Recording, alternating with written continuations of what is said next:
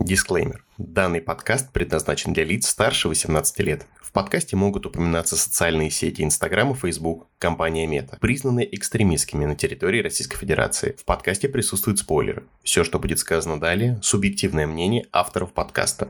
Подкаст создан исключительно в развлекательных целях.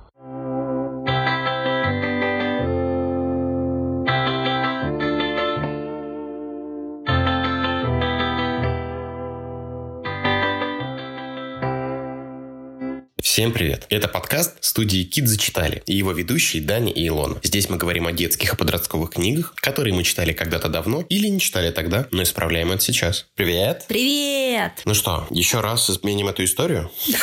Да, с возвращением! Ура! Ура! Мы тоже, по-моему, соскучились, дорогие зрители, и как и вы по нам, это было нелегко. Быть вдалеке от вас. Да. Так долго. Так мучительно долго. Короче, мы были в отпуске, как мы говорили В предыдущем выпуске. в предыдущем выпуске. Кстати, наш предыдущий выпуск был про Гарри Поттера. Мы выпускали его перед Новым годом, перед самым. Если вы его еще не послушали, то обязательно послушайте. Да, это действительно великолепная серия книг, которую мы все, наверное, читали в детстве.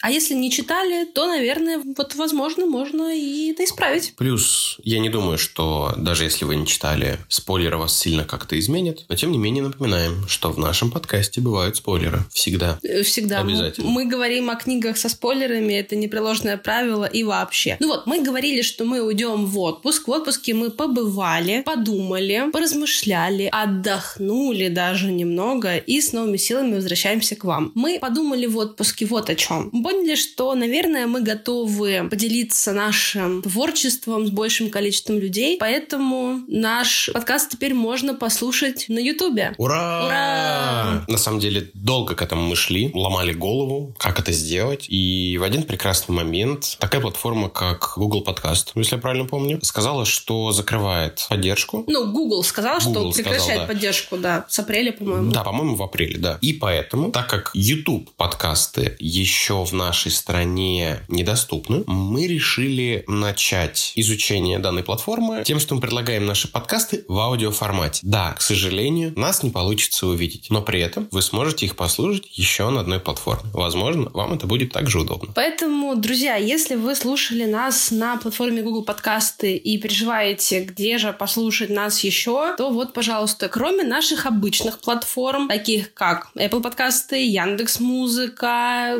Castbox, по-моему, и другие, вы можете послушать нас теперь и на Ютубе. Там, собственно, все то же самое. Ну, мы уважаем правила Ютуба, поэтому некоторые вещи мы так чуть-чуть запикиваем, но тут уж что поделать. Это все те же подкасты, которые мы предоставляли. На данный момент мы постепенно выгружаем предыдущие выпуски. И в определенный момент, когда они сравняются, на всех платформах в одинаковое время будет выходить наш подкаст. Да, пока что мы выкладываем раз в неделю туда, но попозже мы уже сравняемся, будем точно так же раз в месяц выпускать подкасты и что-то будем еще добавлять, какие-то, скорее всего, короткие видео, либо в длинном формате, ну, посмотрим, как оно получится. И еще, мы решили раз совсем вот расширить наше влияние, поэтому теперь мы представлены еще и в ТикТоке. Спасибо огромное людям, которые смотрят нас в ТикТоке, у нас там уже маленькая комьюнити, там фанаты, вот это все. Да, когда ты смотришь, что на вашу страницу заходили люди, и эти же люди лайкают, это... Очень ценно и это очень, очень приятно. ценно. И это приятно. Очень приятно. Ребят, огромное вам спасибо. Теперь мы точно можем предлагать вам подписываться на нас, жать на колокольчик, ставить палец вверх и вот это вот все. И спасибо всем тем, кто смотрит наши видео и слушает аудио и вообще поддерживает нас. Без вашей поддержки нам было бы совсем-совсем плохо. Еще есть один момент, который мы упустили. Давай. Нам написала одна из наших подписчиц. Да. с интересным замечанием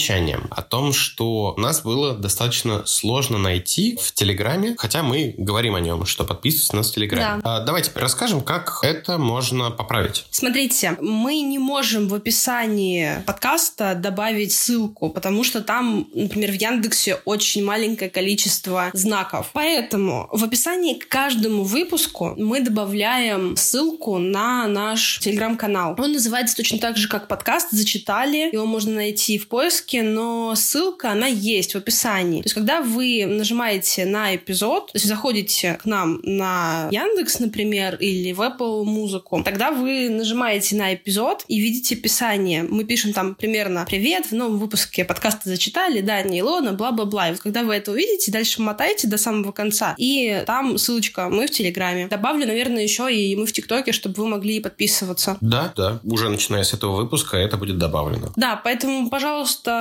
добавляйтесь. Мы ждем всех, очень любим комментарии. Всегда... Это дико приятно. Вы Да. просто представить не можете, как мы прыгаем от счастья каждый раз, когда нам пишут люди. И те, кто просто нас хвалят, боготворят, боже, вообще вас обожаем. И те, кто говорят о каких-то моментах, которые стоит учесть. Это ваша обратная связь, нам ее э, иногда бывает не хватает. Конструктивная критика всегда хорошо, Да, ребят, поэтому очень ждем спасибо. э, ваших ответов. Но не будем затягивать. У нас получилось уже достаточно большое интро. Ну, как всегда. Да. Жалко, что мы не можем вернуться в прошлое и перезаписаться, Ну, чтобы не делать да. такое интро, в отличие от путешественников во времени, о которых мы поговорим. А о ком мы поговорим? А сегодня мы поговорим о серии, которая, может быть, не так хорошо известна некоторым нашим слушателям, широкой такой прям публике. Однако книги этой серии есть в каждом читай-городе. Да, правда, в последний раз мы увидели где-то на уровне ботинок, вот прям в нижней части полки. Ну, ладно, хорошо, не будем О грустном? о грустном, да. Или о правдивом? Ну, не знаю, мне, в принципе, кажется, что ставить книги на уровень ботинок — это такое себе. И, например, будь у меня когда-нибудь книжный магазин, пожалуй, я бы такого не делала. Но я не владелица книжного магазина, у меня нет бизнеса, поэтому это всего лишь мое мнение. Так вот, мы поговорим о серии, которая все равно остается достаточно популярной на каком-то своем вот уровне. И, между прочим, это первая серия немецкой писательницы. Кстати, да, у нас до этого только Британия и Америка была. И Россия, разумеется. А, ну, Емец, да. Емец. Да. Как мы могли забыть этого творца? Да, Танюха наше все. Так вот, мы переносимся в Германию, точнее, в Германию переносимся к писательнице, которая написала, но вообще-то в действии в Лондоне. Итак, Timeless или трилогия драгоценных камней. Немецкой писательницы Керстин Гир.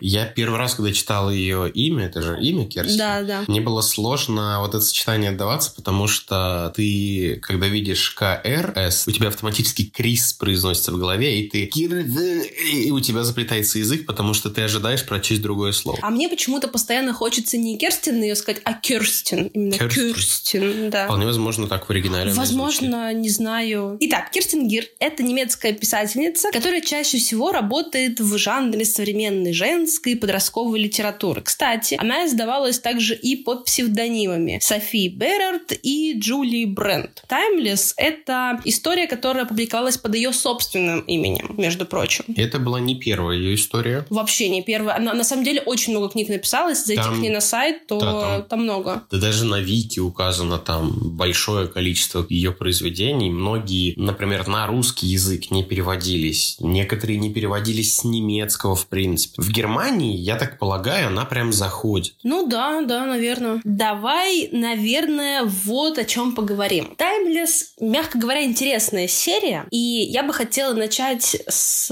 разговора о том, о чем вообще эта трилогия. Здесь проще, чем с Гарри Поттером будет. Когда мы задавали тот же вопрос, а о чем Гарри Поттер, он во- обо всем. Здесь нету обо всем. Ну, во-первых, давай не будем путать э, Божий дар с яичницей. да. Давай честно.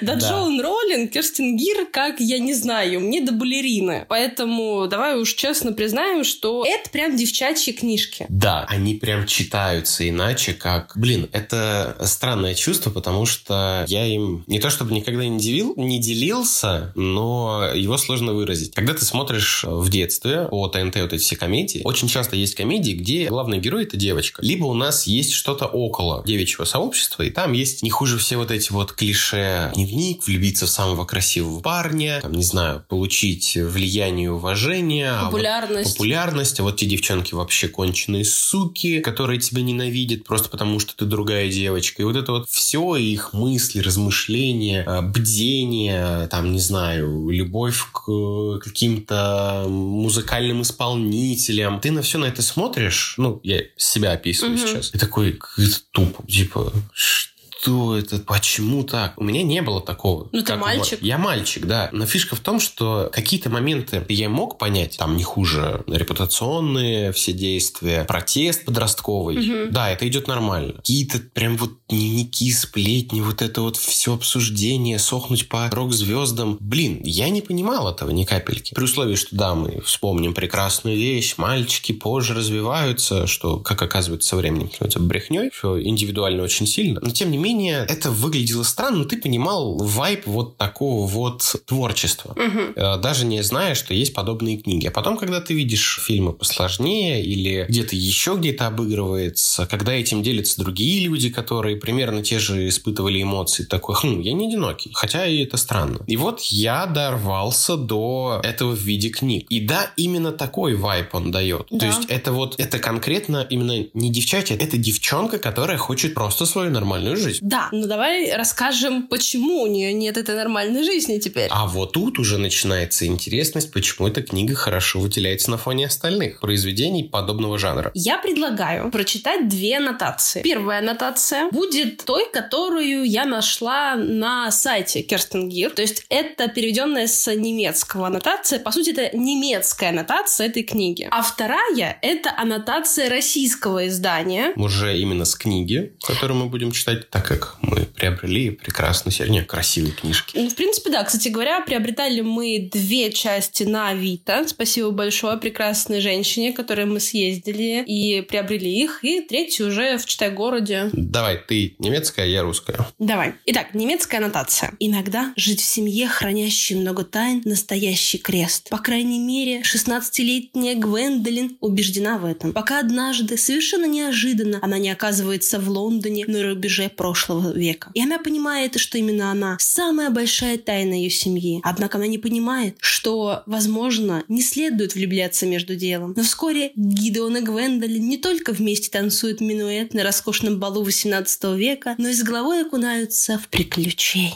Чувствуете, это тварь? Нихуя непонятно. Да. Кто такой Гидеон? Как он высрался? Почему здесь любовь? Какой нахуй оказаться на рубеже прошлого века? А теперь то, как сделали аннотацию в России. Прекрасное издательство «Робинс». Кстати, первый раз, когда я вообще видела, по-моему, это издательство, не знаю, что это за издательство вообще. И существует ли оно сейчас? Ну, существует, раз у книжки выходят. Может, просто много напечатали. Да вряд ли. Так вот, что бы вы делали, если бы вдруг оказались в прошлом? Гвендолин Шеферд не задавалась этим вопросом, пока не узнала, что унаследовала от своей прапрабабушки ген путешественника во времени. И теперь ей предстоит каждый день переноситься в прошлое, и с каждым днем тайны загадок становятся все больше и больше. Что такое тайна 12? Кто охотится на путешественников во времени в прошлом? И почему все вокруг думают, что Гвен обладает какой-то магией ворона? Трилогия Таймлесс. Бестселлер немецкой писательности Керстин Гир для читателей всех возрастов. И тут уже как-то чувствуется, что на аннотация-то повыигрывает немножко. Нам хотя бы дают краткое описание, о чем это. Нам хотя бы говорят, что это будет о путешествиях во времени, блин. Да, надо быстрее говорить об этой книге, а то придут путешественники во времени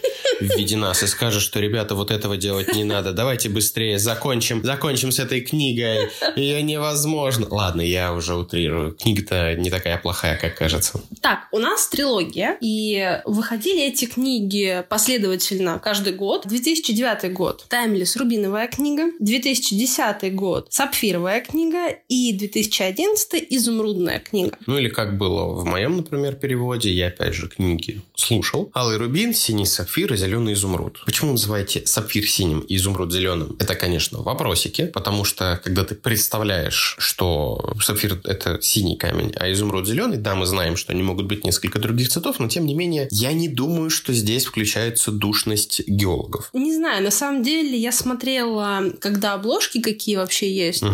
увидела американское издание, по-моему, и там было, ну, Руби Ред. То есть они перевели конкретно вот как оно на немецком называется. Да. Почему они придумали так называть? Не знаю. Рубиновая книга, сапфировая книга и изумрудная книга в целом ну, не выбиваются. Тебе нормально к этому. Да, но с другой стороны, там нет ни рубиновой книги, ни сапфировой Да. книги, ни изумрудной книги. Это адаптированное название, и оно исправляет вот эту ошибку, когда у тебя ну, масло масляное получается в твоем понимании. В любом случае, наше издание неплохое, русскоязычное. Оно красивое. Неплохой перевод, кстати говоря. Да, но в принципе красивая. Мне, правда, хотелось бы, ну, возможно, это из-за того, что у меня разных лет книги, мне хотелось бы, чтобы вот эти вот спинки книг, угу. они как бы выстраивались во что-нибудь. Ну, в общем, не совсем они выстраиваются. Хотя, в принципе, ну, неплохо выглядит на полке, честно говоря, эти книги. Давай теперь вспомним о том, как мы познакомились с этими книгами. Вообще с Timeless. Это было давно. На самом деле, я познакомился с этой серией, как и почти со всем тем, о чем мы будем говорить, через фильм. В те далекие времена, когда трава была зеленее, мы были юнее, и жизнь казалась лучше, проще, интереснее, наполненней. В то прекрасное время я начал постигать кинематограф. И мой хороший друг порекомендовал мне, говорит, слушай, тут есть прям вот книга, романтика, прям вообще шикарно, давай? Давай. И мы включили, собственно говоря, Timeless, рубиновую книгу. Нам прям понравилось. То есть мы тогда еще не особо разбирались в качественном кино. Это было подростковое, ну, давало ровно то, чего тебе хочется. Какие-то там пиздострадания, недоотношения, путешествия во времени, какой-никакой концепт тебе интересно узнать, что будет дальше. Мы прям вот влюбились в эту книгу. Не то, что мы прям полюбили, знаешь, главную героиню, потому что она такая сасная, классная и прикольная. Ну, мальчики. Нам, в принципе, понравилась история. И мы ждали вторую, второй фильм. Мы нашли второй фильм. Мы его посмотрели. Блин, шикарно. Да, перевод уже, конечно, там был двух, этот наложенный. Его все-таки, видимо, не стали официальным дубляжом угу. делать. Не уверен, что его крутили, не крутили в кинотеатрах. Но мы, опять же, смотрели на Йохохо ресурсах, как и очень многое в то время. Тогда с этим было проще. И мы ждали третью часть. Да, мы вот ее дождемся. Мы посмотрим. Мы хотим узнать, что мы не в курсе, что есть книги. Но мы прям хотим узнать. Мы прям вот погружены в это все, в это красивое, яркое, приятное, прикольное. Но третий фильм вышел с запозданием на год. Мы немножечко выросли, какой-то интерес, любовь прошла. И узнали о том, что вышел фильм еще спустя время. Такие, ну, как-нибудь глянем. И в итоге посмотрели мы его уже с тобой. Угу. Относительно недавно, э, для того, чтобы ознакомиться. И хорошо, что я его не посмотрел тогда. Да и первые фильмы два оказались далеко не прелестью. Ну, время идет, опыт растет. И то, что было когда-то хорошо давно, не становится хорошим спустя время. По крайней мере, с этими фильмами было так. Соответственно, в процессе между просмотрами нынешними и просмотром второго фильма я узнал, что есть книги. Я такой, ой, прикольно, классно. Может быть, когда-нибудь, но когда-нибудь не произошло, к сожалению. Мы даже решили, что будет интересным решением подарить первую часть э, моей сестренке на день рождения. Вроде ей понравилось, но мы особо не спрашивали. Но проблема в том, что мы и сами не прочитали для того, чтобы понять, что, наверное, не стоит дарить это произведение. И да, у меня была вот такая история знакомства с э, этим произведением. С франшизой, я бы даже сказала. Франшизой, да. Хоть открывай новый таймлес под окном, торгуй шаурмой. Вот. Но самое, наверное, ценное, что я туда подчеркнул, это воспоминания о том прекрасном былом и трек из второго фильма, который называется Finding Love. Я его в свое время себе на плеер скачал mm-hmm. и слушал. Он настолько меня покорил. Он простой. Это скрипки плюс бит, э, такой э, легенький, э, для фонового такого, как это называется слово? Саундтрека? Нет, ну саундтрека понятный. Эмбиент, вот. Эмбиентовое такое сопровождение сопровождения, и мне очень нравится даже до сих пор, хотя я уже давно его не включал. Но в голове спокойно могу воспроизвести всю композицию. Молодец какой! Ну, помню звуки, вот бы еще играть умел. А у тебя как было знакомство? Мое знакомство с Timeless было несколько витиеватым. Вот почему. Году, наверное, в 2013-2014 э, нечего мне было смотреть. Ну, какие-то фильмы хотелось, а ничего такого я не находила. В общем, спрашиваю я у своих подружек, девчонки, можете что-нибудь посоветовать? На что одна из них говорит, слушай, а посмотри фильм. И, значит, рекомендует мне прекрасный тоже немецкий фильм «Фанатки на завтрак не остаются». Не тот немецкий фильм, дорогие слушатели. Да, не тот немецкий фильм, о котором вы могли бы подумать. Но вполне даже себе такой миленький подростковый фильм без особой кринжатины. Ну как, сейчас, если, конечно, смотреть, то видишь, как ребята одеваются и такой, вау, просто жесть, что... Время другое было ну, Ну, мода Германия. не стоит на месте. Да. Так вот, в этом фильме играл актер, э, главную роль, мужскую играл актер Костя Ульман. Когда я посмотрела «Фанатки на завтрак не остаются», я такая, хм, интересненько, а что есть у него еще? Пошла я на кинопоиск, смотрю, смотрю, смотрю, Таймлес. Хм, дай посмотрю трейлер. Посмотрела. Ну, думаю, блин, можно глянуть. Ну, как бы там Костя же играет. Правда, оказалось, что Костя Ульман играет там примерно... В трех сценах. В трех сценах, да. Ну да ладно. И таким образом я познакомилась с первым фильмом. Посмотрела, покринжевала. В принципе, как бы это сказать, побомбила с девчонками. Ну, думаю, ладно, дай посмотрю второй. По-моему, к этому времени второй уже был. Или через какое-то время я нашла его. Включила. И на этапе первых сцен с Химериусом я поняла, что я не могу. Я испытываю глубочайший, жесточайший испанский стыд. И я выключила. Ну, то есть таймлес и таймлес. Но видела я на книжных полках, что есть э, книжка. Разговаривала там с другой подружкой, она говорила, что, по-моему, читала или там, кто-то читал, не помню уж. Ну, короче, я помню, что мы идем с ней разговариваем об этих книгах. И все. И вот до того, как мы стали готовиться к подкасту, ну, получается, мы с, тобой пересматривали фильмы. Да, мы пересматривали также на втором мы, в принципе, где-то выключили по причине того, что ты горела прям. Э, да, да, я прям вот... Я могла бы обогреть цельный дом буквально. Да что там дом? Своим горением. Тогда температурный рекорд в нашем городе был побит. Определенно. Ну вот, и сейчас к подкасту я прочитала все три части, ты прослушал три части, угу. и мы посмотрели все фильмы. Вроде как ничего больше нет. Кстати, у писательница Керстен Гир на сайте в разделе «Вопросы» есть, значит, вопрос, будет ли продолжение. А что там продолжать? Ну, вот, значит, на сайте вопрос задают. Вы напишите продолжение «Изумрудной книги»? Нет, отвечает Керстен Гир. Но, скорее всего, в Лондоне произойдет еще одно воссоединение с Химериусом. Угу. То есть у нас что-то будет в одной вселенной, условно. Ну, возможно, там, знаешь, условный какой-нибудь рассказ о том, как Химериус все эти века был один. Боролся за спасение несчастной церкви церкви, которой больше нет. А, ну, или пытался найти себе кошку или голубя, или кого-нибудь, что-нибудь. Читал романы. Определенно. Мне, кстати, нравится, что он читает романы. А ему, ну, а что ему делать еще? Он только может сидеть и просто к кому-то прикрепиться и читать романчики. Но здесь он прям прикрепился к хорошей семье. Ну, это мы уже забегаем вперед. А мы поговорили о том, как мы познакомились с серией. Давай поговорим о том, как мир принял. Давай. Значит, в родной Германии серия была достаточно популярна. И, соответственно, ее решили перевести перевести на другие языки. Произошло это не сразу, разумеется. То есть в 2009 году выходит первая книга, в 2013 году выходит первый фильм. Вот между этим на этапе подготовки к фильму первую часть, рубиновую книгу, мы будем использовать наш вариант перевода, чтобы не говорить постоянно красный рубин. Итак, рубиновую книгу, значит, переводят в Америке на английский язык. И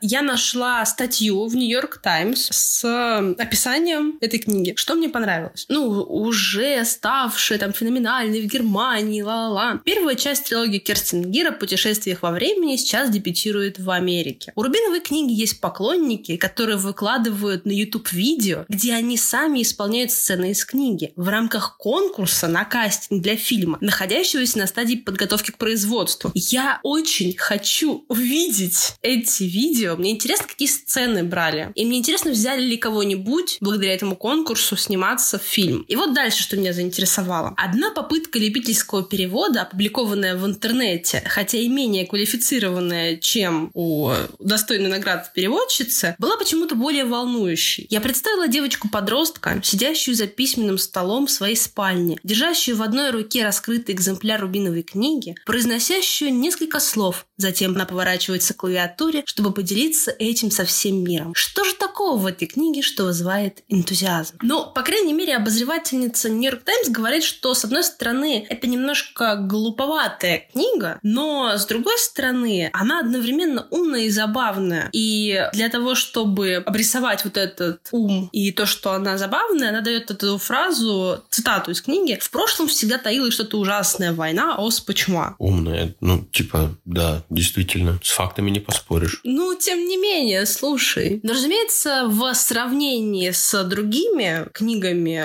там, романами-бестселлерами о путешествиях во времени, если там несколько это перечисляются, но, честно говоря, я не знаю, это, видимо, чисто американская история. Вот так вот в сравнении с ними Таймлес, конечно, проигрывает, потому что не до такой степени хорошо прописаны путешествия во времени. И, кстати говоря, я тут посмотрела на Лайфлибе отзывы про Timeless, угу. и один из отзывов был про первую книгу, кстати, потому что на каждую можно отдельно оставить отзыв. Кто-то сказал что-то такое. Я не поняла, как вообще происходит путешествие во времени. И за ними очень сложно уследить. И я поняла, что в целом я согласна. Потому что, несмотря на то, что нам описывают, что вот она должна... То есть, понимаешь, это абсолютно одна и та же история. Каждый раз нам завязывают глаза, мы идем, ну, там, мы идем какой-то костюм берем, если у нас миссия, да, если нет, то мы просто идем, нам завязывают глаза, мы идем непонятно куда к этому хронографу, нам прокалывают палец, мы куда-то уплываем. Но механизм и правила мира, правила правила путешествия во времени расписаны настолько криво, по крайней мере, мне так показалось, что ты такой типа, ну, допустим. Слушай, но в этом произведении есть нетрепка. Даже три раза эта фамилия употребляется. Как бы, ну, а, имейте да, совесть. а еще бы нормально бы прописали, кто это. То есть там сначала типа, там была нетрепка, потом э, через там сколько-то нетрепка. И только в третий, по-моему, раз нетрепка, это там певица оперная. Ну, там много, на самом деле, таких моментов, потому что даже упоминание упоминание каких-то музыкальных групп или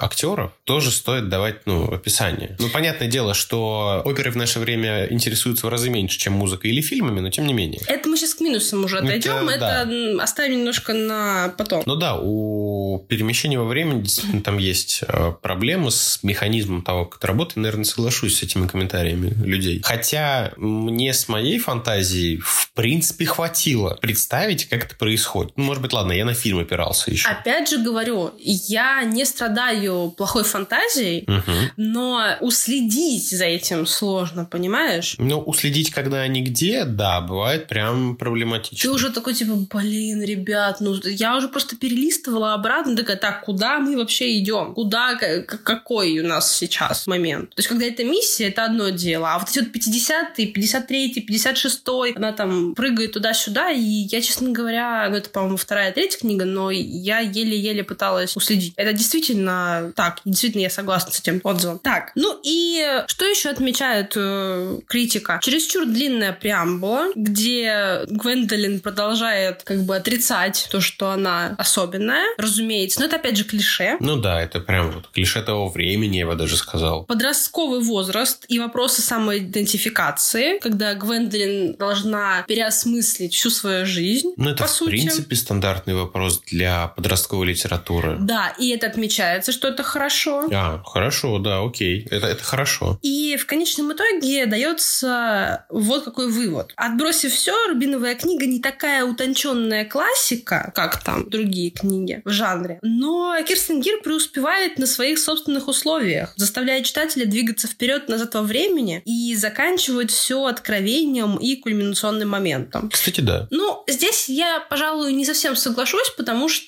ну, опять же, вот... Эм... Ну, тебе хотелось же дочитать это все и понять, что будет в конце? Это не кульминационный момент. Кульминационный момент, когда у тебя есть, понимаешь, а, настолько вот напряжение у тебя какое-то, ты, там, я не знаю, эпичная битва какая-то, или какая-то миссия, ты вот должен ее сделать, понимаешь? То есть есть какой-то вот момент, благодаря которому ставки настолько высоки, так или иначе, эмоционально или каким-то еще образом, ты понимаешь, что от того, того, что происходит сейчас, многое зависит, понимаешь? Ну, так там есть, собственно, с этим ну... графом вся тема. Да, оно, конечно, не дотянуто, Нет. но суть... Нет, понимаешь, что все дело? С графом ничего не дотянуто. Короче, мы сейчас э, начнем уже прям сильно дальше уходить. Давай, наверное, вот после небольшого вброса с э, обозревателем из Нью-Йорк Таймс поговорим чуть больше о сюжете. Мы уже упомянули графа, давай скажем вообще, а что, куда попадает Гвендолин и чем она занимается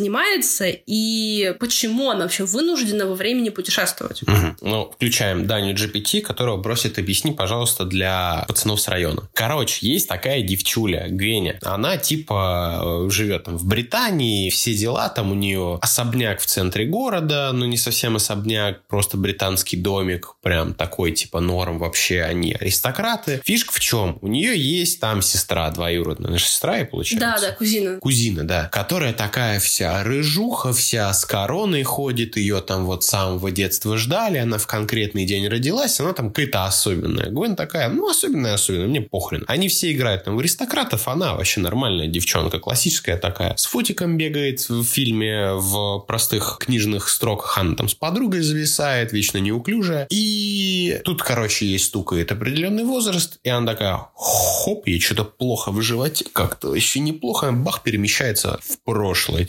Ни хера, нифига себе. И тут все меняется. Там вообще мутки начинаются, что оказывается ей наврали с датой рождения. Это рыжая, которая вот думала, и все думали, что она важная. Она вообще не важная, оказывается. И все готовили не ее. Приводят к каким-то там мужикам в какую-то ложу. Ну, не э, призрак оперы, понятное дело. Это Британия по представлениям немцев. Там все в ложах. Вот. И типа оказывается, что она обладательница редкого гена путешественников во времени. Она будет теперь всегда перемещаться в прошлое. Она там рубин, замыкает круг 12, что бы это ни значило. И теперь она будет возвращаться в прошлое. И служить графу Сен-Жермену. Да, служить графу Сен-Жермену, который правит всей ложей в будущем из прошлого посредством писем, которые ему доставляют путешественники во времени. Она знакомится с прекрасным таким чуваком с района, с Гидоном Двиллером, как было в моей озвучке. Просто спасибо переводчику Ада за столь прекрасные фразы, которые были. Я, я угорал. И вот это вот все там типа он такой красивый, но Алмаз. мудак, алмаз, да, весь прочный, все такое в этом стиле, короче. И она в него влюбляется, и он в нее влюбляется. Короче, сюжет... Даня GPT, спасибо большое. Да, на самом деле, банальная история того, что никому не нужная, забитая, а чуть ли не некрасивая девочка, отшельник в своей семье становится самой важной, потому что это она, самая необычная. И приходится играть в игру уже давно сыгранную и сложенную с людьми, которые очень старые и считают, что она все испортит. Плюс она женщина, там Это чисто да. мужское общество. Спасибо большое за такую вот э, хреновую постановку. Причем там мужское общество настолько отвратительно Мгм. показано, что нам даже отвратительнее, чем могло бы быть. Там, Мгм. там, в принципе, я думаю, были бы адекватные люди периодически. При условии, что там Мистер среди- Джордж. Мистер Джордж это вообще лапочка. Это, блин, дед, которого хочешь сам обнимать, Мгм. типа, «Блин, мужик, спасибо. И вот тут начинается самое-самое такое. Вот эти перемещения к графу, к тому, что нужно вот забрать кровь. Потом оказывается, что есть еще Пол и Люси, предыдущие путешественники по времени, которые пошли против ложи, потому что ложа врет. А там все родственники. А там все родственники, да, то есть там ген путешественника во времени по мужской линии передается у Девилеров, а у Монтроуз по женской линии, а Гвен окажется потом внезапно в конце первой книги, что она на самом деле дочь Люси и Пола, которые вообще для нее были, вообще не- она их никогда не видела. Это они ее родители, и она одновременно и Монтроуз, и Девилера, это значит, что вот схлестнулись два гена. А ее рождение даже Исаак Ньютон предсказал, кстати, это говорится чисто в первой книге, потом это Да. вообще ноль. Это ни к чему не приводит. Это можно было не добавлять. Ну, здесь, знаешь, для того, чтобы особенность, типичность, да, Мы тебя показать. ждали сотни лет. Да.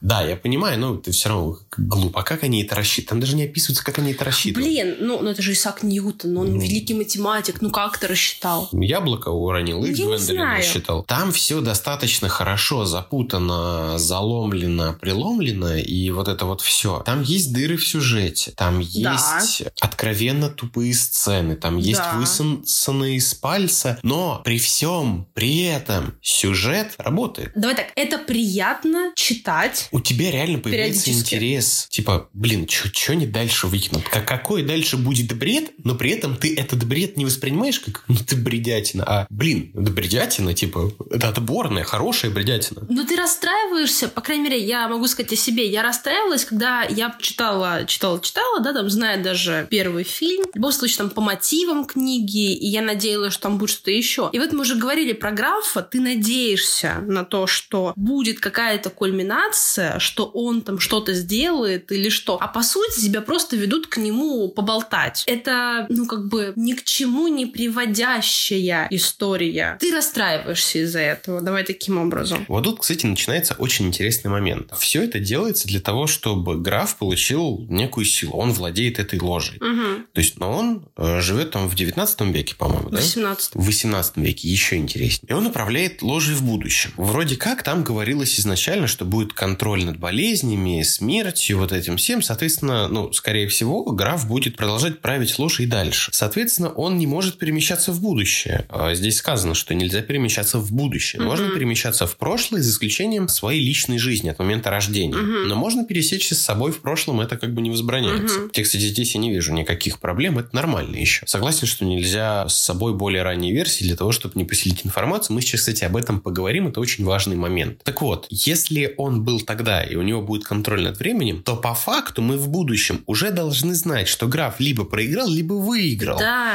Это должно работать не хуже, как э, с фильмом Теннет, что взрыв нельзя предотвратить, мы должны его использовать для того, чтобы сделать нужным. Мы должны сделать так, чтобы информация, которая уже существует, не была изменена, но тонкости, которые никому не известны, могут быть изменены. Он, получается, из 18 века управляет не просто одной ложей, то есть ложей той, которая в 2011 году, а действие у нас 2011 год. Он управляет и ложей на всем протяжении ее существования, по сути. Ну, Пока есть путешественники Ну, во времени, которые да. приносят ему письма. А теперь представьте, дорогие зрители, вот от 18 до 21 века, там, да, ну, два столетия, там, два с половиной примерно выходит. Два с половиной столетия. Почти за каждый день к нему приходят письма, а он это получает в режиме не хуже плюс-минус реального времени. То есть, чем ближе к нему дата, тем он раньше об этом получал знания, тем чем дальше дата, тем позднее знания, потому что все перемещения записываются, кто в какое время, когда был, ведется учет. Это тоже очень важно. Это хорошо, кстати, что отображается. Мгм. Хотя это не совсем правильно работает, потому что если мы просто представим, сколько это писем, дней и строк, то при жизни даже вот, ну, начал, соз- создал ложу, и ей управляют условно в 20 лет, дожил, ну, грубо говоря, до 50, да, вот мы примерно вот таким Мгм. представляем, наверное. 30 лет, да? 30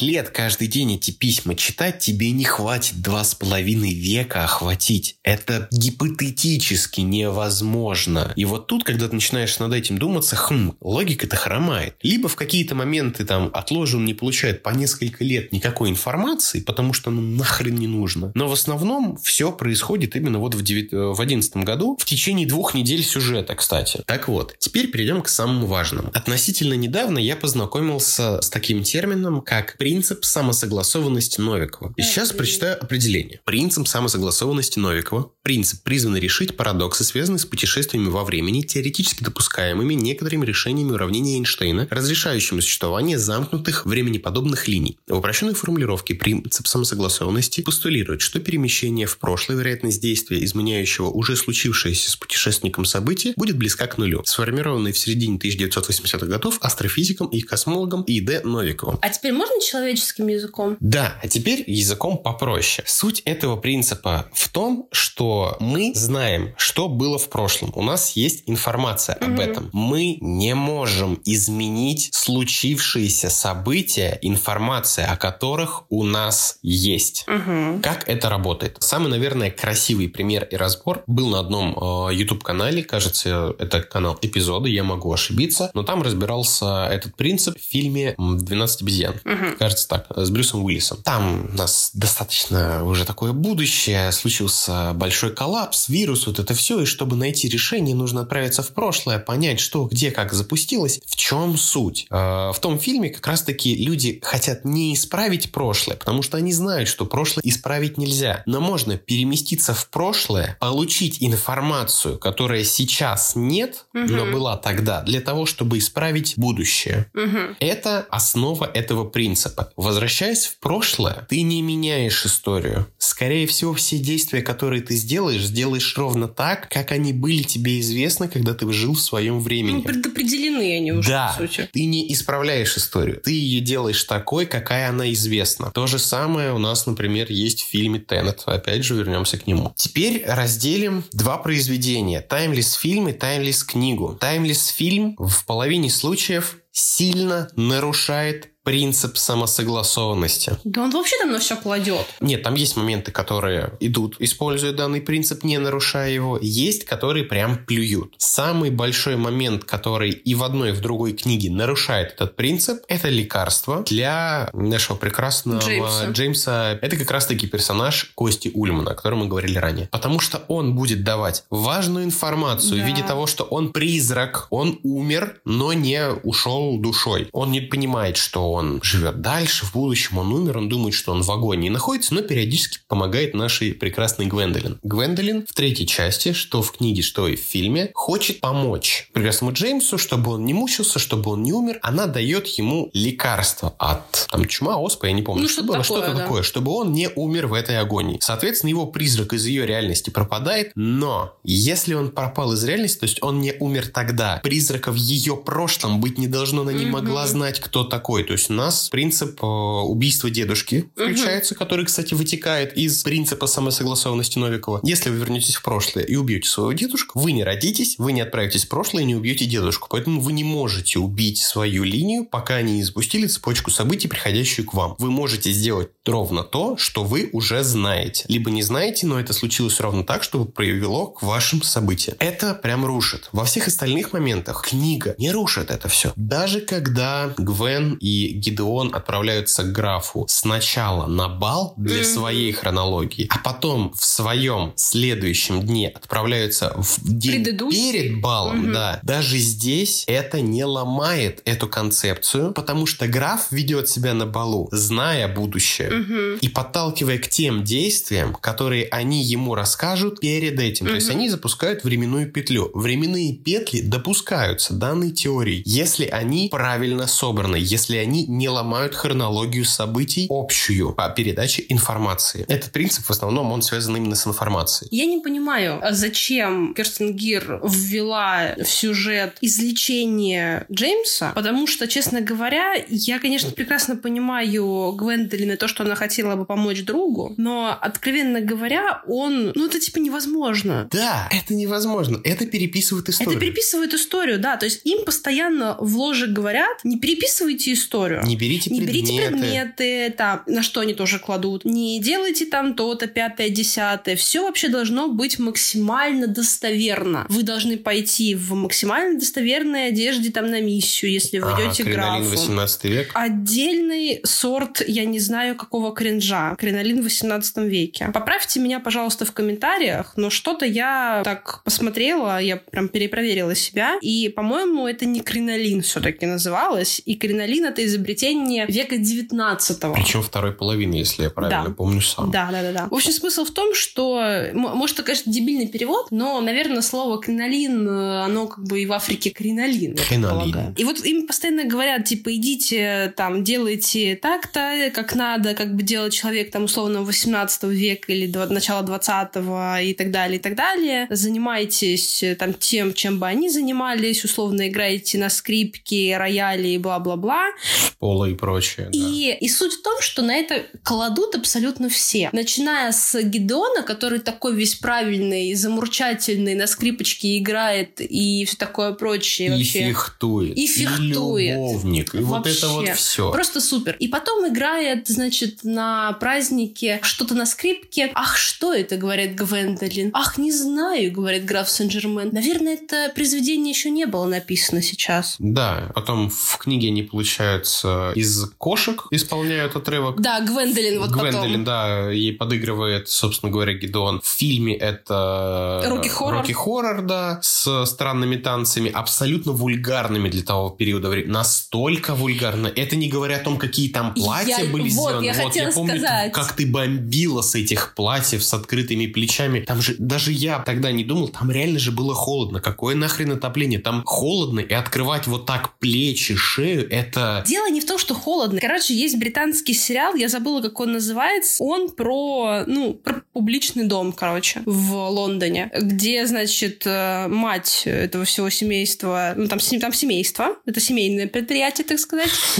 Мать, значит, главная по тарелочкам, э, старшая дочь там самая... А, куртизанки, вот как он называется. Значит, э, старшая дочь, главная куртизанка типа там того времени, самая там богатая и бла-бла-бла бабла, типа того. Главный, значит, э, там у нее покровитель очень богатый, который там дает ей все, что она хочет. Вот. А младшая дочь, она там вся такая святая невинность и простота, и мечтает тоже когда-то стать, мягко говоря, очень богатой куртизанкой. Так вот, вот там даже такие богатые куртизанки или куртизанки для богатых мужчин, скажем так, они не носят то, что носила Гвендолин, и не только Гвендолин, на этом празднике в фильме. О какой достоверности можно говорить, когда вы выглядите как, ну, не куртизанка явно, а что похуже. В общем, портовые дамы так не одевались, мне кажется. Как было сказано в книге, даже для этой фривольной эпохи это было бы слишком. Вернемся к проблемам со временем. Если мы хотим соблюсти определенный принцип, я не уверен, кстати, не могу сказать точно, знакома ли с данным принципом автор этого произведения, не знакома, но она пытается ему следовать. Если вы не соблюдаете принцип самосогласованности Новикова, потому что у вас одна временная ветка, угу. вы начинаете включаться в этот принцип, используя дополнение. Я не знаю, оно официально, неофициально, кем оно придумано, но тут начинается самое известное, наверное, это Земекисовская трилогия «Назад в будущее». Mm, то хотел сказать. Потому что у нас должны быть разные таймлайны. Угу. Когда вы меняете хотя бы одно небольшое событие в прошлом, вы с этого момента запускаете новый виток э, временного развития. Вы идете другой временной веткой. Мстители. Мстители чуть по-другому работают.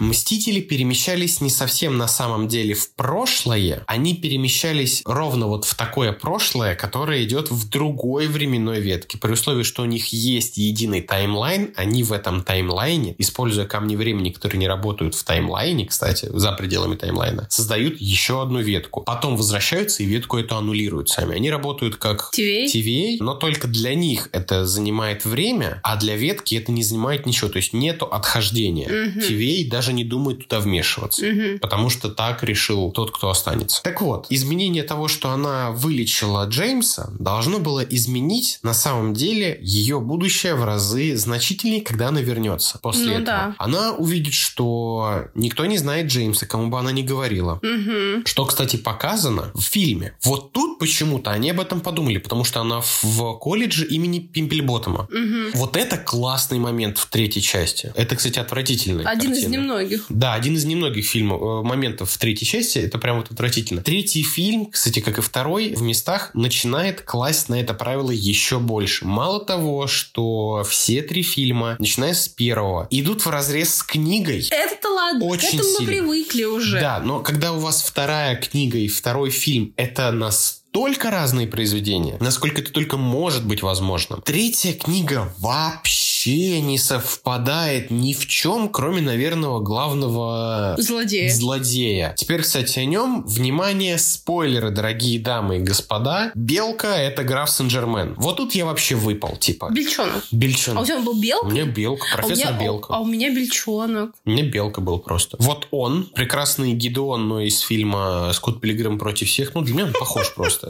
по сути, является тем, что он граф. Омолодился? Да, он омолодился, он там, типа, сомкнул круг крови, он стал бессмертным, херня полная. В чем суть? Если он знал финал, что и как должно произойти, то по факту все действия, которые Гвен должна была сделать, он все равно знал. бы он, мало того, что знал, он должен был приглядывать по-другому, он мог бы пытаться изменить, создать новую временную ветку. Если он понимает э, этот принцип, хотя этот принцип был написан после него, очень сильно после него. Он должен был терпеть, вынашивать планы, выстраивать это все так, чтобы все сработало нормально. Он должен был управлять ложей, потому что все знают, что это граф. Никто не знает, что это граф. Но никто не знает, что это граф. Так, понимаешь, у меня претензия в другом. Если ты знал, что это будет Гвендолин, да. зачем вы готовили Шарлотту? Я больше скажу.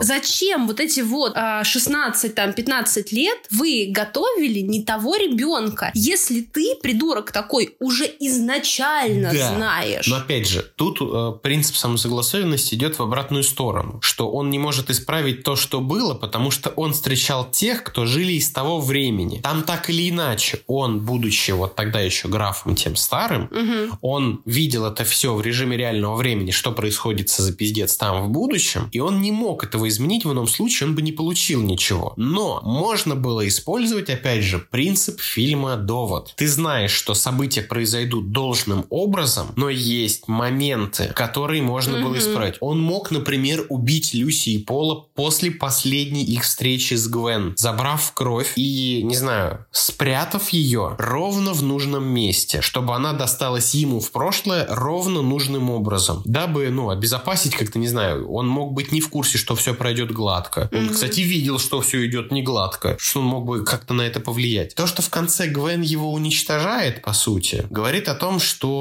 все как бы было не зазря, зазря. Типа она же его в прошлом убивает. Получается, он не жил все это время. Получается, нет... этих- Подожди, стоп. Она в прошлом его убивает в фильме, а, А в книге? В будущем она его А я не помню. И я не помню. И вот, вот, вот это, кстати, проблема финала. Вот настолько ты не понимаешь, где Да. это произошло. Она не могла его убить в прошлом, иначе она бы не повстречала мистера Уитмана в будущем. Он бы не мог на нее никак там влиять, делать зло всякое свое. Нет, нет, нет, в будущем она его В убивает. будущем. Соответственно, у нас получается, что вот тут принцип работает. То есть он умер именно в момент события главного героя, который последний, кто перемещается из будущего, который ведет хронологию вперед. То есть у нас нету данных из еще более будущего в наше нынешнее время. Но, блин, вроде нормально все. Ну, Но вроде как-то криво. коряво. Ну, согласно принципу, оно работает. Все, что должно было произойти, должно было произойти. Не везде работает, Не везде коряво работает. прописано. Да. И как бы такое себе. Вот это моя главная претензия к этому произведению. Но мы сюда пришли не только его цеплять за минусы. У тебя, давай пока вот сразу с минусами закончим. Какие твои прям большие минусы у произведения? Сейчас. Про кринолин я уже сказала. Про то, что я не могу понять до конца правила этого мира, я тоже, по-моему, упоминала. Короче, у меня есть несколько главных проблем. Первое — это то, что здесь, в принципе, три книги. Это все одна история. Здесь нет, как в Гарри Поттере. У нас это там первый год обучения, здесь второй год обучения, да, мы там постепенно идем, мы растем вместе с героями и так далее. Учитывая то, что все действие всей серии происходит на протяжении примерно двух недель, ты не понимаешь, где у тебя начало, ну, окей, начало понимаешь, где у тебя кульминация, где у тебя там какой-то конец. Это все одна история, просто разделенная писательницей на три части. Если бы можно было выкинуть одинаковые моменты в каждой Заново книге, описание, вот это вот знакомство с миром Да. в новой части. Это вышла бы книжка, наверное, страниц на 700, может Да. быть, но одна целая история, единая. Да, трехчастная структура, можно было бы выделить даже лучше, но одной книгой это вышло бы лучше. Я понял, почему. Почему их три. Это ее не первая работа, она знает, как продавать книги. А она знает, что нужно дробить это и получать как можно больше, чтобы получить больше выручки, потому что много маленьких вещей за ту же стоимость одной большой приносит больше денег. Логично. Или у нее такое издательство, такой редактор, который говорит, типа, вот, давай, агент, не знаю кто там, давай мы это сделаем, давай мы раздробим на три части. Допустим. Но с точки зрения Логики. логики. То есть маркетинговые вот эти все стратегии, пожалуйста, опять же, там, это не благотворительная организация, мы хотим денег получать и так далее, и так далее. Ну, в смысле издательства. И, соответственно, писательница сама. Но с точки зрения логики это настолько все одна история. И учитывая то, что здесь нет каких-то сильных кульминационных моментов, то есть, например, в первой части их там кто-то решает убить. Драка там в карете, в гайд-парке, бла-бла. Во второй части резко откуда-то появляется, что это Флорентийский альянс. Что за Флорентийский альянс? Почему Гидон сразу не знал, раз он уже там типа 10 лет учится во всей этой ложе, всем этим премудростям, фехтованию и истории и бла-бла-бла, что это Флорентийский альянс? Почему никто не знал? Я не могу понять. С повторениями то же самое мне абсолютно не понравилось, когда у нас в первой книге, ну я уже опять же это упоминала, в первой книге мы долго-долго готовимся, там подбирая платья и бла-бла-бла, чтобы просто сходить к графу. А во второй книге, часа, да, да, мы долго-долго готовимся, чтобы сходить к графу, понимаешь? И в третьей книге такая такая же история. Ну, придумай что-нибудь новое. Ну, пожалуйста. Ну, почему, блин? Ну, уже не придумают. Это же в прошлом было. Мы уже знаем информацию. Да. Второй момент, который раздражает меня еще больше. Понятное дело, что мы ориентируемся на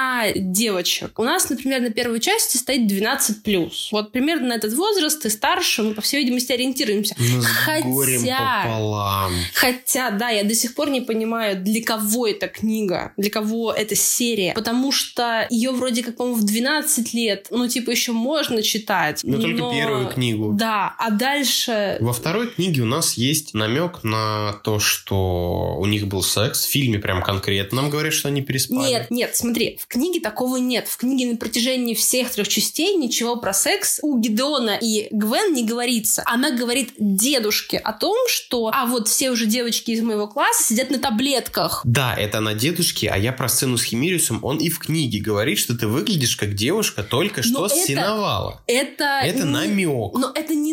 Это скорее дразнилка. Но это все равно по, мы это поднимаем тему. Да. Это скорее не намек, а мы поднимаем тему того, что девочка синовала. Да. Соответственно, это уже получается, что следующая книжка, как ну по меньшей мере 16 плюс должна идти, насколько я правильно понимаю, классификацию возраста по книгам в нашей стране. При всем при этом у нас есть убийство, у нас есть кровяка, э, по-моему, в третьей даже книге есть. Там вообще, в принципе, местами можно ставить 18 плюс. Короче, очень непонятно. Да, и, и ты не можешь с этой книгой расти, потому что это цельное произведение. Ты не можешь отдать ее на 12 плюс всю трилогию, потому что, ну, наверное, немножко рано. Тем более в таком ключе угу. поднимать. То есть не постепенно как-то рассказывая, а сразу. А вот так вот вкидывая. Да, это согласен. Я, конечно, этот минус выделяю меньше, чем временной парадокс, но это тоже большой минус, я с тобой соглашусь. Я начала про другое изначально говорить и перешла сюда. Так вот, учитывая то, что здесь всего две недели, и Гвен с Гидеоном влюбляются примерно за три дня,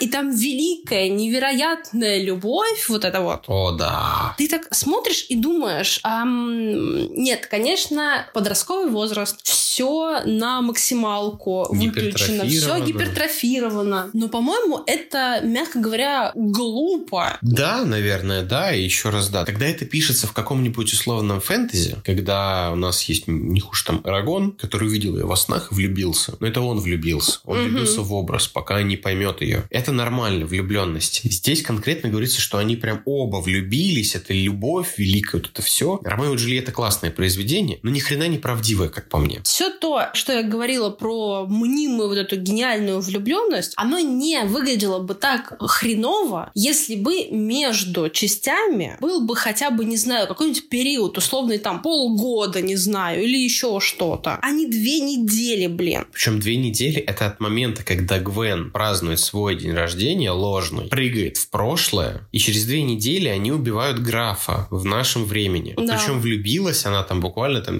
не, хуже четвертый где-то день. Ну и самое мое нелюбимое, от чего я, ну, был я вот в маленьком каком-то малюсеньком шаге была вот от того, чтобы просто кинуть книжку в стену. Я понимаю, что это законы жанра. И Гвен, по идее, должна, ну как не должна, но жанр таков подростковой литературы, что чаще всего у нас героиня кто? Вся такая неуклюжая, серая мышка какая-нибудь, никому не нужная, забитая, вот это вот. Не совсем такая у нас Гвенни, но неуклюжесть есть. Хрен пойми какая и вообще хрен пойми от чего, ну, допустим, ладно. Так вот, меня достало ко второй книге уж точно, что про Гвен постоянно говорят, что она тупая, что она дура, что она ничего не умеет, ничего не может. Позвольте, товарищи адепты ложи. Она обычная девочка 16 лет. Это ваша проблема, что вы учили не того ребенка. Да. Ну как, это... не совсем ваша, вас обвели вокруг пальца. Нет, подожди, лохи. подожди, но это их проблема. Ну да. Это им надо, чтобы она была у них рубином. Если бы ей не нужно было бы элапсировать каждый день и убирать неконтролируемое путешествие, то в принципе она могла сказать тра-та-та, привет всем, алло, до свидания, и уйти в закат, понимаешь? То есть, по сути, вы должны уважать человека, который ваш рубин теперь, и она должна сказать спасибо, ребята, что вы даете мне возможность не забраться хрен пойми куда. Нет, это же показанные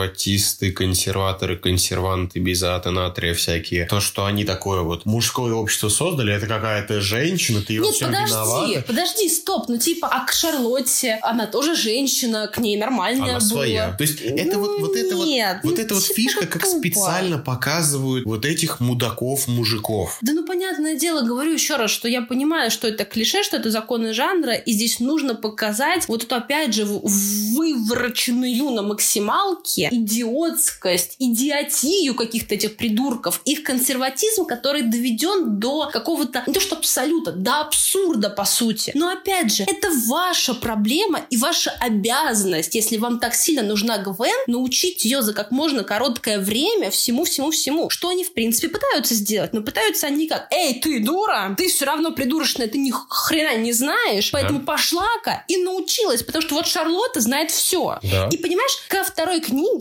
меня это так достало. Мне это доставало с первого момента. Типа, это такое ублюдское отношение. Это ублюдское отношение, после которого говорю. Причем они постоянно говорят устами там Гидеона, мистера Джорджа и так далее. Ты должна нам доверять. Я вам ничего не должна, ребят. Вы ко мне нормально не отнеслись. Это базовое уважение. Я не обязана уважать вас, если вы не уважаете меня. Вы ко мне нормально не отнеслись с самого Да, начала. Это сейчас мы на это можем смотреть, да, прошло у нас там 15 лет с момента выхода первой части. 15 лет назад, ну, типа, люди меньше думали такой категории. Понятное дело, что это сделано, скорее всего, нарочито специально. Ну, конечно. То есть, чтобы вот, ну, мы так загорелись. Ну, чтобы Но- ты сразу понял, кто плохие, короче. Да, но это, наверное, все-таки более глубокий минус именно к прорисовке мира. Злодеи могут быть хорошими как персонажи, как вот какая-то сила, если у них есть реальная мотивация, если они прописаны понятным языком.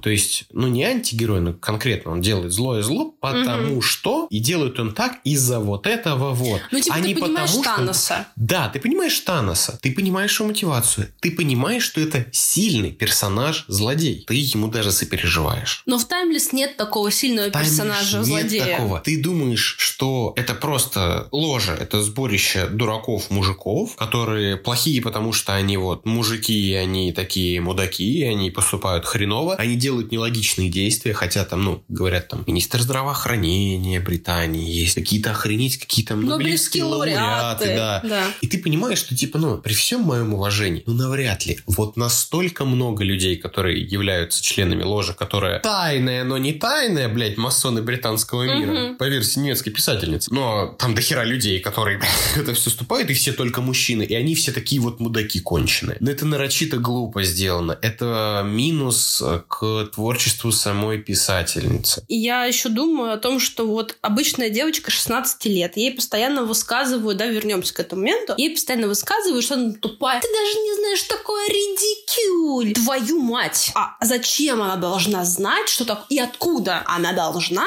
это знать? Объясните мне, пожалуйста. Нет, окей, допустим, какие-то моменты, связанные с историей страны, хотелось бы, круто было бы, если бы она знала из, соответственно, школьных уроков истории. Но давайте честно, Вы много помните из уроков школьной истории? вот давайте честно, за каким хером обычной 16-летней девочке особенности политики Тори и Вигов 18 века Если она перемещается, то на два часа. нет, ну а вдруг с ней кто-нибудь заговорит? Ну, вряд ли к ней зайдут с вопросом из серии, знаешь, Кого вы типа, хотите поддержать Да, в вы ближайших парламентских поддержать? дебатах? Проблема даже не в том, что она как женщина Вообще её не- никого не... поддержит, у нее, не- у Нет нее нет права голоса, и т.д. и т.п. Тем более Проблема в 18 веке. Проблема даже не в этом, а в том, что в конце 18 века партии еще нормально не, Не сформировались, твою мать. Это все еще были семейные группировки, которые не имели конкретных идеологических отличий. Это очень-очень сложно. Сейчас, когда вы видите конкретную партию, условные консерваторы в Британии, которые есть до сих пор, ну, Вигов уже нет, есть там лейбористская партия, но тем не менее, вы идете, допустим, на их сайт и смотрите их конкретную программу. Но в конце 18 века, даже в начале 19 века такого не было. Это сложные моменты. И вот нахрена 16-летней девочке сложные моменты, тупо, глупо и нелепо. И когда Шарлотта с Джордана вот это вот начинают ей высказывать, да ты даже не знаешь, кто там, что там. Да пошли вы нафиг, ребят. Да. Вот серьезно, с моим характером я бы давным-давно эту ложу послала бы. Уж лучше не лапсировать и прыгать в прошлое хрен пойми куда, чем вот таким образом. Уж лучше я пойду в библиотеку, в интернет, посмотрю, где что, какие части города уже были, каких не было. Знаешь, эти люди тоже составили как-то это все. Ну, тоже да. знают почему-то. Можно разобраться самой. Да, я не сделаю свой хронограф, но, по крайней мере, я не буду вот таким вот образом постоянно подвергаться да. унижениям. А Гвен просто унижают. И в конечном итоге ты пока читаешь, эти моменты обрастают, так сказать, мясом, вот этот костяк, да, они набираются. И ты читаешь такой, идите нахрен, отстаньте от девки. Вот правда. Не говоря о том, что Шарлотта начинает вести себя, вернее, продолжает вести себя, мягко говоря... Оконченная. Да. Причем ты когда говорил, что она Пер... лучше в книге. В первой книге я, когда э, слушал сцены с Шарлоттой, ну, она, конечно, там, ну, немножко с короной, но не так сильно, как это в фильме, э, в фильме показано. Потом, когда она начинает творить откровенную херь, когда к ней обращаются, когда ее корона начинает расти, там ты видишь, насколько это больная, прям вот откровенно. Но вначале это даже был, ну, просто персонаж, которого выбрали, который играет свою роль, но который оказывается нахуй никому не нужный, потому что это ложь. И я понимаю ее определенную агрессию, обиду, то есть это можно было расписать как интересного персонажа. Кстати, можно было бы поступить с Шарлоттой так же, как это сделали в, фильме. в третьем фильме. Они попытались ее оправдать, они ей дали столько экранного времени. По-моему, в третьем фильме очень много у, у нее. У Гвен столько времени экранного, по-моему, нет, сколько у Шарлотты. Нам ее показывают отдельно ее переосмысление. И она, понимая, что, наверное, как-то, ну, реально все херня, ну, не может же быть, что вот так, когда ей в голову приходит, что ей врали, угу. что она не нужна, и она может помочь тогда в этой ситуации хотя бы, да, кузине, которую она не любит, ну, наверное, можно сработаться. Угу. Ей дают возможность искупить себя. Она причем искупляет себя. Хорошо искупляет. Но помогает Гвен. И вот этого бы в третьей книге добавить, на самом деле, этого персонажа можно было сделать лучше в разы. Но это мы уже, опять же, перешли к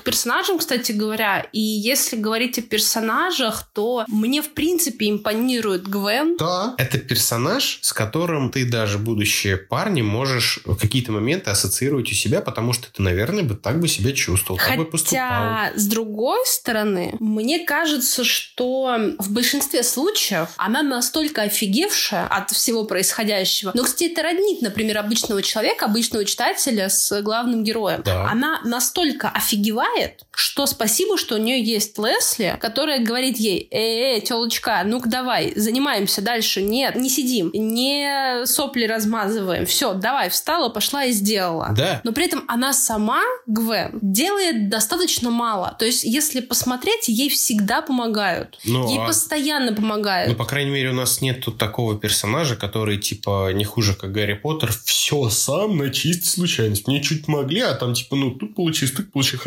Не, ну подожди. Я Василиска убил, которого Гарику тоже было. очень много помогали. Да, но в каких-то моментах он прям делает нетипичное, наверное, для подростка своего возраста действия, которые, типа, становятся роялем в кустах. Миллион дементоров, вызвать патронуса. Вообще. Вот, вот этого нет да. Гвен. Она не делает, она не достает меч из камня. Она более, короче, приземленная. Да, она только за счет того, что у нее есть саппорты и выигрывает. И это хорошо. Мы вместе с ней понимаем, что без этого вообще ничего не получилось. Мне более-менее понравилось ее семейство. Кстати говоря, не понравилась ее бабушка, которая, получается, и прабабушка. Короче, леди Ариста, знаете, я, конечно, многое могу понять, но понять, почему одному ребенку из-за того, что ее рождение якобы рассчитал Исаак Ньютон, и она вся такая важная, нужно закатывать мега невероятнейшую вечеринку, а ко второму ребенку даже на день рождения не выходить и подарка не подарить. Опять же, к вопросу, не понимаю иногда аристократов, но да, это глупо выглядит. Дело не в том, что они аристократы, а дело в том, что вот такой человек. И дело, в, опять же, в нарочитой гипертрофированности всего происходящего. Здесь говорится о том, что, как бы, знаешь, мы должны сразу понять, кто хороший, вот мама, брат, сестра, дворецкий, вот они хорошие, понимаешь? Угу. А вот тетка, Шарлотта, бабушка, они, бабушка Мэдди тоже Мэдди хорошая. Тоже хорошая. Да, а. Я вот, вообще топовый персонаж. Вот эти вот, они как бы не очень. Тут, понимаешь, мне кажется, это специально сделано, потому что первая книга, когда писалась еще, я думаю, думалось, что будет писаться именно ну, для вот достаточно юных подростков, да, то есть mm-hmm. самое раннее время, и для того, чтобы не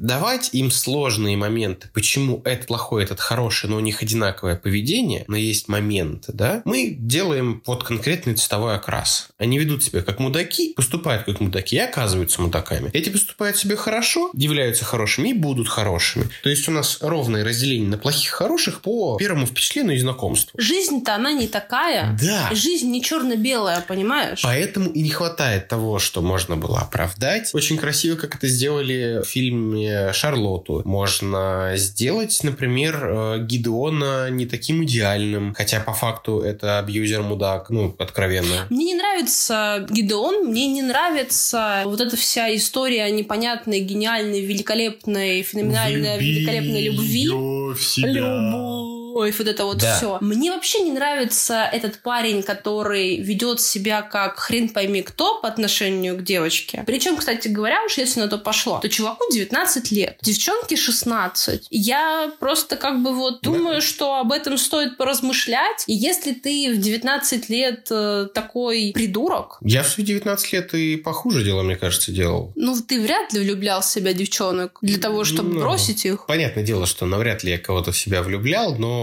Для того, чтобы информацию какую-то вытянуть, для того, чтобы она там тебя защищала. Ах, влюбленная женщина, она, ла-ла-ла, Да, и ну, бла-бла-бла. типа, я просто был, ну, как, как, наверное, Обычным все. парнем. Да, просто делал херню какую-то, но то, что это было весело. Ну, обычная фигня обычного плюс-минус подростка или человека, который только вышел из подросткового возраста и стал молодым взрослым. И фигня человека, которого там 10 лет учили быть лучшим любовником, лучшим фехтовальщиком, лучшим там тем-то. И вот он творит фигню по отношению к 16-летней девчонке. Это, по-моему, очень разные вещи. Ну, наверное, да. Так что Гидеон как персонаж мне не нравится очень. А вот кто мне нравится, так это Химериус. Химериус это шикарный персонаж, хотя в том же фильме, например, во второй части. Он раздражает. Нет, во втором Немножко. фильме, типа, он чуть-чуть раздражает, но ты к нему нормально, хорошо относишься. В третьем фильме такой, блядь, серьезно, так просать персонажа. Химериус в книгах это прям вот реально лапочка, это классный саппорт. Да, он, типа, должен немножко вызывать раздражение, это суть таких персонажей. Опять же, законы жанра. Законы жанра. Но это не сделано настолько сильно, что такой, как же он душнит там, или насколько он отвлекает это все. Нет, он ровно столько, сколько на себя перетягивает внимание. Он э, помогает, когда должен был помочь. Он не мешает, когда должен не мешать. Мгм. То есть он вот работает как часы. В этом плане Химериус это хорошо прописанный персонаж. Что у нас еще по минусам? Давай пройдемся и перейдем к плюсам уже глобально. Если возвращаться к минусам, Мгм. то а, мы с тобой уже немножко говорили там про Анну Нетребко, о том, что ее упоминали, и хотелось бы какой-то больше информации изначально, кто она такая. Короче, мне кажется, что при таком большом количестве упоминаний групп, песен, имен, селебрити и всего такого прочего, хотелось бы фильмов, хотелось бы сносок. Да, хотя бы Это то-то, то-то, то-то. Да. Этот то-то, то-то, знаменит там тем-то. И что такое прочее. Это не потребует много размещения по тексту. Это не потребует большого, не знаю, энциклопедического знания. Это можно сделать словами автора, то, насколько он считает, нужно об этом сказать. Можно сказать, что там не хуже One Direction, э, группа в жанре таком-то. Все, этого достаточно. Да, Для человека, который не знает, кто такие One Direction, а сейчас, например, воспользуемся определением Янги, да, то есть те, которые только вот, ну, становятся, Мгм. приходят в подростковый возраст, становятся юными, они не знают, кто такие One Direction, Ну да. потому что группы нет. Да. Хотя многие песни они могли где-то услышать, в каких-то произведениях, увидеть, но они не в курсе, кто это такие. Для них One Direction это какое-то странное название. Понятное дело, тогда эта группа еще существовала, она была на пике, они, наверное, говорили. Ну, дайте его описание, ну, ё-моё, блин. ну дайте сноску. Дайте сноску. Она не займет много времени. Хорошо, русское издание. Ну, вы могли добавить этого от себя. У вас Да. есть право редакции. Вы все равно переписали название книги с красного рубина на рубиновую книгу. И убрали двоеточие, кстати. Я, кстати, вот опять же не понимаю, типа, я взрослая тетя,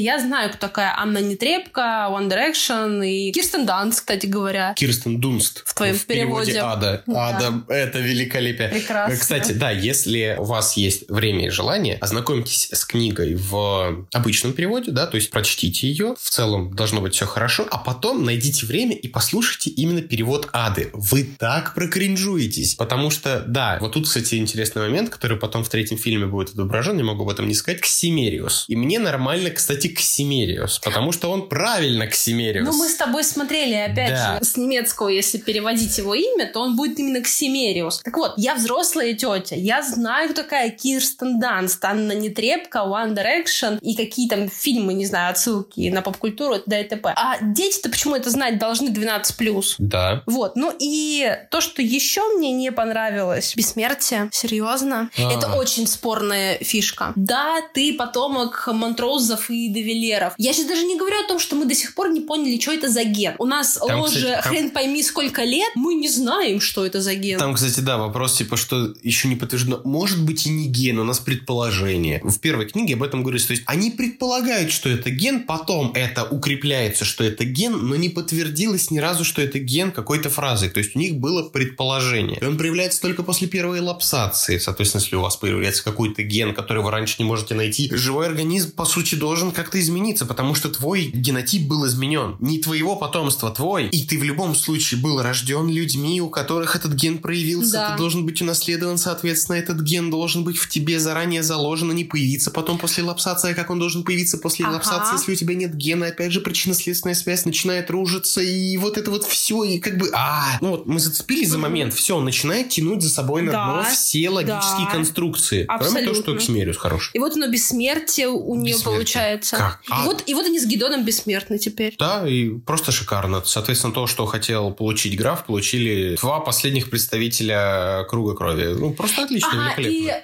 э, фишка в том, что я понимаю, что надо было сюда присобачить алхимию, вот это вот все. У нас, значит, 12 элементов в алхимии, поэтому у нас будет круг 12. 12, соответственно, у нас будет Животных, животных, 12 процессов. камней. А Очень круто. А зачем? Да. А почему у нас вот во всей истории, откуда вы знаете, что на протяжении всей истории человечества только 12 человек будут обладать этим геном? Причем только в Британии, Франции и все. Почему только эти 12? Мне больше интересно, нахрена называть всяких животных, всякие процессы, если это никак не отображает. Я нашел классное бы объяснение. Мгм. Вот честно, если в какой-то момент, когда Гвен лежит и спрашивает у того же графа, типа, а зачем вообще это все придумано? И он говорит гениальную фразу, такой, Мгм. типа, ну слушай, люди готовы верить в мистику. Я придумал Да. херню, связал, типа, просто чтобы накинуть вот этой вот важности, люди, которые готовы верить во что угодно, главное пойти за сильными, просто это распространят. Все. Только для этого. Только чтобы убедить, ну, стать последним аргументом для кого-то. И все. Нормально было бы. То есть вот это объяснение Да. меня бы так устроило, я бы прям просмеялся. И типа, меня бы тоже устроило. Типа, блин, это же гениально придумать, что вот эта вся мистификация, это просто выдумка, которую человек реально придумал как выдумка, тупо, чтобы поражать, убедить кого-то и все. Это было бы свежо и здорово. Но мы почему-то рубин, магия ворона, а, там конвекция, инвекция, инжекция. Блин, меня блядь. так взбесило, что она типа не знает, что у нее есть какая-то магия ворона, но по сути она всю свою жизнь видит а, Призраков. призраков. И так вот, понимаешь, насколько эта девочка живет в семье со странностями, что она такая, ну я всего-то вижу призраков. А, нормально, обычный вторник. Обычный вторник, да. Кстати, над этим самый классный прикол, сама, мне кажется, писательница сделала, когда э, Сибирис говорит, типа, что пойду съем призрак того голубя. Что, есть призраки голубя? Я никогда не видела. Ты их видишь всех одинаково. Ты не знаешь, призрак это или нет. И я такой, ну да. Типа, серьезно, ты же не можешь понять, что это призрак. Это смешно прям. Вот это она Вот- сама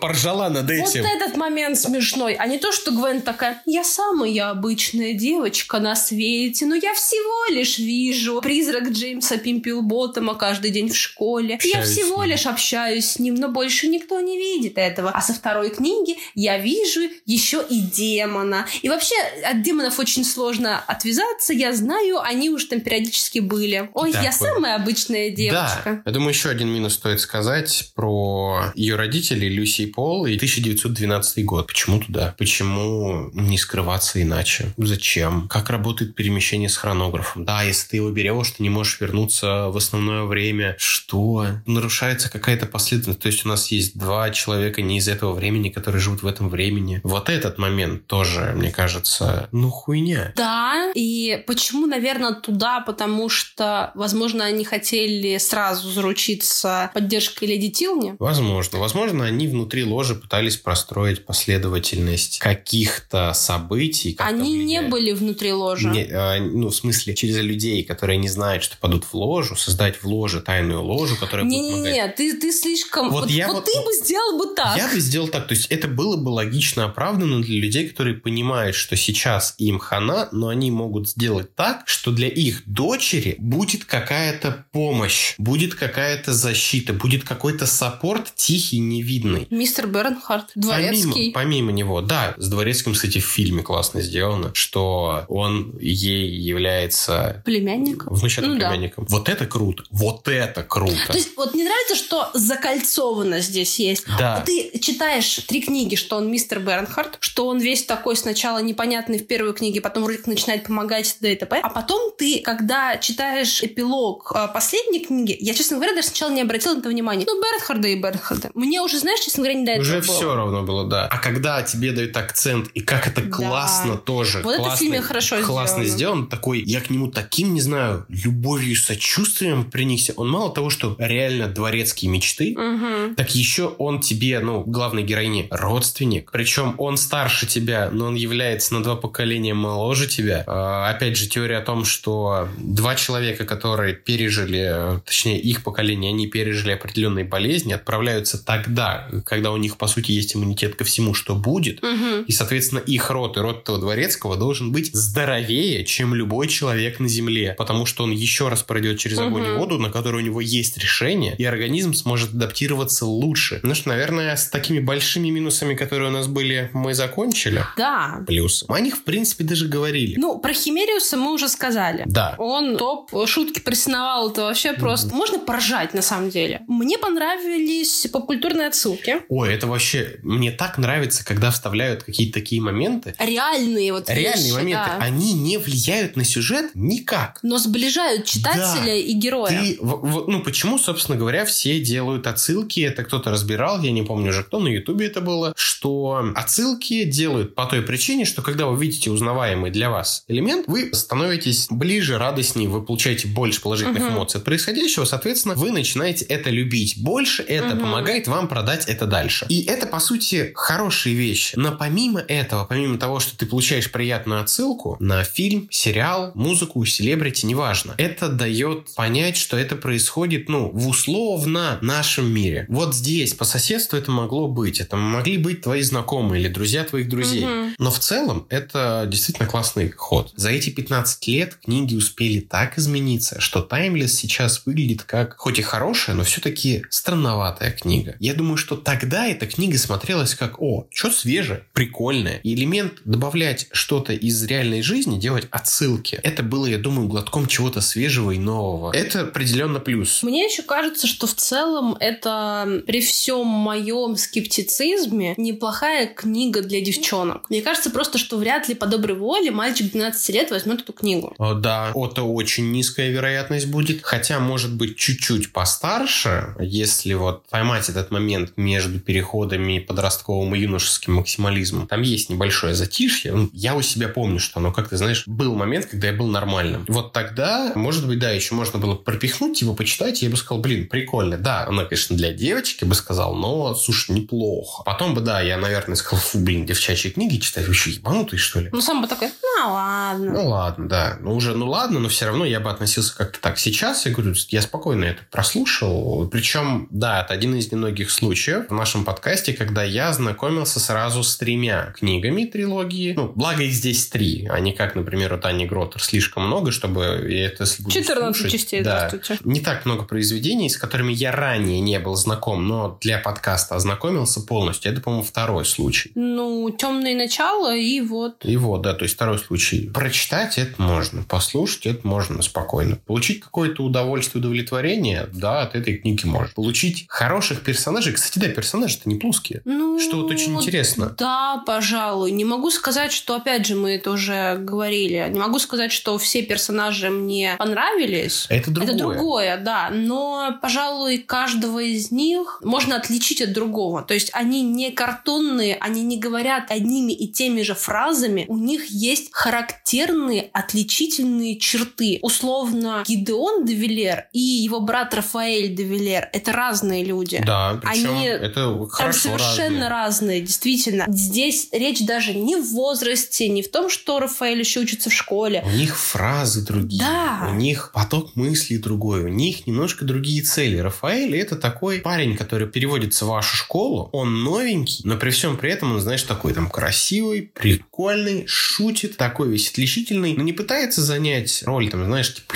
теперь я здесь главный. Он просто растворяется в вашем обществе и такой становится Своим. своим неявным лидером, может быть. Он прям вот, ну, нормальный. Со своими приколами, своими сложностями. Вот он такой. И хорошо показанный. Его мало, но этого достаточно для Но того, опять же чтобы он- был Рафаэль. Опять же, он помогает там, где может помочь. Координаты, ой, что это вы, GPS там, координаты, там, GPS, чем ты занимаетесь? Сейчас вам помогу. Где должен быть не особо хороший. Да. Ну, не особо хороший. Он ровно такой, каким должен был быть этот персонаж, И кажется. мне понравилось, что они хорошо взаимодействуют с Лесли, кстати говоря, Ой, в отличие от тема. в отличие от фильма, где вроде как на это даются намеки. Во второй части. Во второй части, но нет развития. А я тебе объясню почему. Потому что я так понимаю, что Лесли должна была быть на месте Шарлотты, помогая ей. Ну да, да. И они решили, что... А они решили по-другому сделать. Ну, там слишком много. Уехать в какое-то поместье в Шотландии. Ой, у Бернхарда мега-машина Ауди стоит спрятанная. Это вообще у Шарлотты. Чемоданчик. Чемоданчик, да, С тревожный. фотографиями. Вот это, конечно, мне прям Это, это прям... очень понравилось, да. Это забавно было. Да, ну, опять же, вернемся к персонажам. Мать Гвен, ну, ложная, не плоская. Пол и Люси, полноценные хорошие персонажи с перешиванием. Даже э, леди... А, Леди Тилни. Даже леди Тилни. Своими особенностями, этими вязаными поросенками. Ой, это такая Это милая такая сцена. Милота просто. Дедушка, который такой прекрасный, классный дедушка по воспоминаниям Гвен, обычный человек, но которому приходится поступиться с какими-то моментами, и мы видим, как он становится мудрее каждый раз. И мы видим, что он на самом деле идет на большие риски и на большую боль для себя. Ты начинаешь его уважать, ты Мгм. начинаешь понимать, что он сделал и зачем он сделал. И вот так в каждом моменте ты получаешь хорошего, колоритного персонажа, который может тебе не нравиться, может казаться абсолютно тупым, но не плоский. Да. В этом я могу точно сказать, что Кирстин Гир справилась на ура. Наверное, опыт писательский действительно на нее Решает. решает, что она может делать персонажей фактурных. И это, плюс. это очень большой плюс. В подростковой литературе это не часто встречается. Да даже не в подростковой литературе. На самом деле надо ценить хорошо написанных персонажей. Так же, как и хорошо написанные истории. Да, пусть у истории будут минусы. Никто из нас не идеален. Истории могут быть несчастливым концом, истории могут быть слепыми и косяками, не хуже, как у Гарри Поттера. Но если история хорошая, если хорошо написаны персонажи, если эта история помогла тебе в какой-то момент твоей жизни Мгм. что-то пережить, чему-то научиться, это уже что-то, это уже важно. Это не просто потраченная древесина. То же самое здесь. Таймлес хорошая книга. И мне кажется, что это первый раз за все выпуски, когда нам хватает выпуска, что мы могли осветить серии книг все, что мы хотели. Она при всей своей вот продолжительности в три книги, при всех своих минусах, которые нас бомбят, при всех плюсах, которые там есть, это, в принципе, они все. Как ты думаешь, Таймлес проходит проверку временем? Вот эта вот трилогия драгоценных камней. А вот это, наверное, самый сложный вопрос за все выпуски, которые мы делали, потому что я не могу ответить. С одной стороны, эта книга писалась в то время, которое я помню золотым, когда солнце светило ярче, когда трава была зеленее, когда моя жизнь была наполнена радостью ежесекундно, даже Мгм. с теми трагедиями и событиями, которые в моей жизни проходили. И я могу сказать, что она описывает то время, вот, ну, в какой-то мере очень похоже. Да, я жил в деревне в России, а не в аристократической Британии, и не перемещался во времени. Вот черт, ты мне врал. Да, я тебе врал. Я все-таки из деревни, не из села. Но, с одной стороны, я понимаю полностью, что происходит в книге. С другой стороны, я сейчас не могу оценить, подходит ли эта книга для чтения сегодня. Хотя мы с тобой натыкались на ТикТок, кажется. Девочка, которая говорила, что это одна из ее любимых серий. И Да. там достаточно юная девушка была. Да, да, девочка, помнишь, э, было видео, когда, значит, девочка говорит, есть книги, которые я никогда никому не отдам. И вот, значит, она, среди прочего, упоминает и показывает трилогию Таймлес, и говорит, вообще, мои самые любимые книги никому не отдам, никогда не продам, и вообще, и в общем. И я думаю, что если рассмотреть эту книгу как внутренние переживания, да, она проходит. Если как модели поведения, наверное, нет. За 15 лет общество выросло и повзрослело. Мы научились ценить себя, мы научились говорить «нет», мы научились Посылать токсичных посылать людей. токсичных людей. Мгм. Мы научились понимать, что мы все с проблемами, и им нужно искать корень и решать, учиться с этим жить, а не страдать, страдать, страдать. Кстати, да, еще одно замечание, которое забыл сказать в начале, скажу ближе к концу. Относительно восприятия книг. Как мне показалось, в книге показывается начало взросления девочки. Да. В плане того, что именно физиологического, когда ее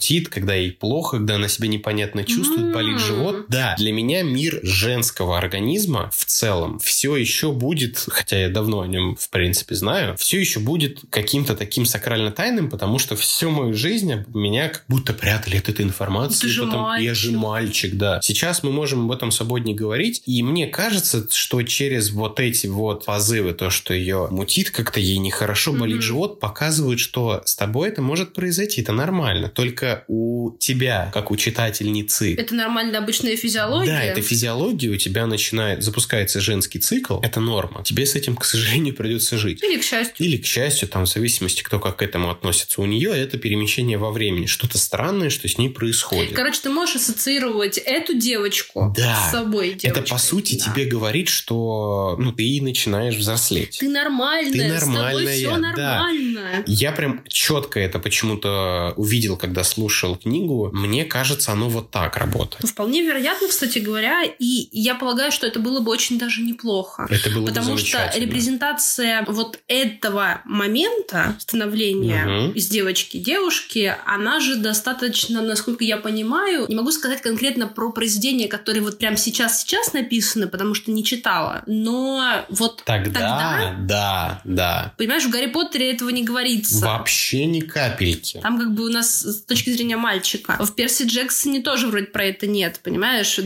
Про Аннабет такое не говорится. И тут получается, У Лиры тоже как бы... Да, ну там, Там- там, там другое, другая там история про другое, взросление, там, да, там там другая, вот эти да, да. чувства, это, это Да. ближе к сакральному душевному, я бы сказал, нежели к Хотя физиологическому. там говорится о взрослении, о том, что вот Да. ты станешь девушкой, и ты- у тебя будет... На самом деле там Пулман очень аккуратно это дает. Тебя будут посещать другие мысли, ты будешь много задумываться, И ты будешь поэтому, задумываться о таких вещах. Вот это очень-очень интересно. Но, но Ну и Пулман писал это в 90-х. Это еще более ранняя презентация Да. подобного. Да. Что тоже на самом деле великолепно. И опять же, мы сходимся к тому, что хорошие книги не забывают об этом говорить. Особенно, когда Да. есть женские персонажи. Я хочу сказать, что для меня, пожалуй, это не прям хорошая серия. Это неплохая серия, которую, в принципе, можно читать. Я бы не сказала, что это любимая моя какая-то книга, книги, трилогия. Но время не потрачено Но впустую. время не потрачено впустую, и эта серия вызвала у меня неподдельные эмоции. Ну да. Самые разные, признаюсь честно. И это хорошо. Ты не получаешь одну э, Да, задобленную пожалуй. эмоцию. Ты и погорела, и посмеялась, и поплакала, и покакала, и прочее. Мне, кстати, интересно, чем вот они, по идее, в фильмах проходит время между... Там, там, да, там Чем время- они занимались, блин? Ну, наверное, Лесли опять фотошопленного графа Сен-Жермена с Википедии качала.